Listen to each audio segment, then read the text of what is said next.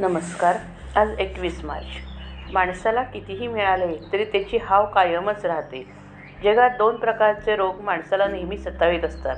एक रोग असा की त्याने भूकच लागत नाही. कितीही आप औषधपाणी करा काही उपयोग होत नाही. अशा माणसाला पंचपक्वानांचे जेवण तयार असूनही काय फायदा? तो म्हणतो खायला खूप आहे परंतु मला भूकच नाही त्याला काय करू? दुसरा रोग असा की कितीही खाल्ले तरी खाण्याची हाव काही पुरत पुरी होत नाही. काहीही खा त्याचे भस्म होते. तद्वत आपले आहे. मात्र आपल्याला एकच रोग नसून दोन्ही रोग आहेत. इतका परमार्थाचा हाट भरला आहे. भजन पूजन चालू आहे.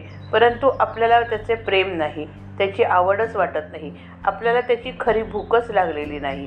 उलट पश पक्षी भगवंताने आपल्याला आपल्या कल्पनेपेक्षा खरोखर कितीतरी जास्त दिले. बायको मुले नोकरीधंदा घरदार इत्यादी कितीतरी गोष्टी की ज्यांच्यापासून सुख मिळेल असे आपल्याला वाटते. त्या गोष्टी पुरवल्या. पण अजून आपली हाव या सर्वांना पुरून त्या सर्वांचे भस्म करून कायमच आहे. आणि परमेश्वराचे प्रेम मात्र काही लागत नाही. असे हे असे किती दिवस चालणार? आपण नीतीधर्माने चालतो. आपली वागणूक वाईट नाही हे खरे. पण याचे कारण वाईट वागलो तर आपल्याला लोके नावे ठेव लोक नावं ठेवतील. ही भीती. असा हा दिखाऊ चांगुलपणा. ही वरवरची सुधारणा काय कामाची? मानवी जीवन सुखी झाले तर ती सुधारणा म्हणायची. आज उलट प उलट आजची स्थिती पाहावी. तर सुधारणा जितक्या जास्त तितका माणूस जास्त असमाधानी झाला आहे. परमेश्वराचे प्रेम लागल्याशिवाय आणि इतर गोष्टींची हाव कमी झाल्याशिवाय काही फायदा नाही. तीर्थयात्रा पूजा भजन ही परमार्थाची नुसती आठवण देतील. पण अंतरंग सुधारेलच असे नाही. आणि अंतरंग सुधारले नाही तर बाकीच्याचा उपयोग नाही.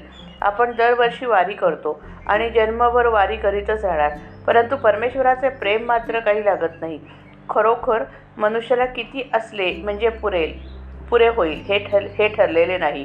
आहे त्या परिस्थितीमध्ये समाधान मानले की जे आहे ते पुरेल परमार्थ समजून जो त्याचे आचरण करेल त्याला तो लवकर साधेल. अशा माणसाला प्रपंच सोडून जाण्याचे कारण उरणार नाही. मनात भगवंताचे प्रेम नसले तरी देहाने म्हणजे बाहेरून त्याची पूजा अर्चा करावी आणि त्याचे नामस्मरण करावे. पहिल्याने स्मरण बळजबरीने करावे लागेल पण सवयीने ते तोंडात बसेल. या स्मरणाने पुढे ध्यास लागेल. मी पूर्वीचा नाही आता मी भगवंताचा आहे असे वाटणे जरूर आहे. ज्याची हाव म्हणजे वासना पुरी झाली नाही तो आशेवर अवलंबून असतो. या कारणाने त्याला समाधान मिळत नाही. श्रीराम जय राम जय जय राम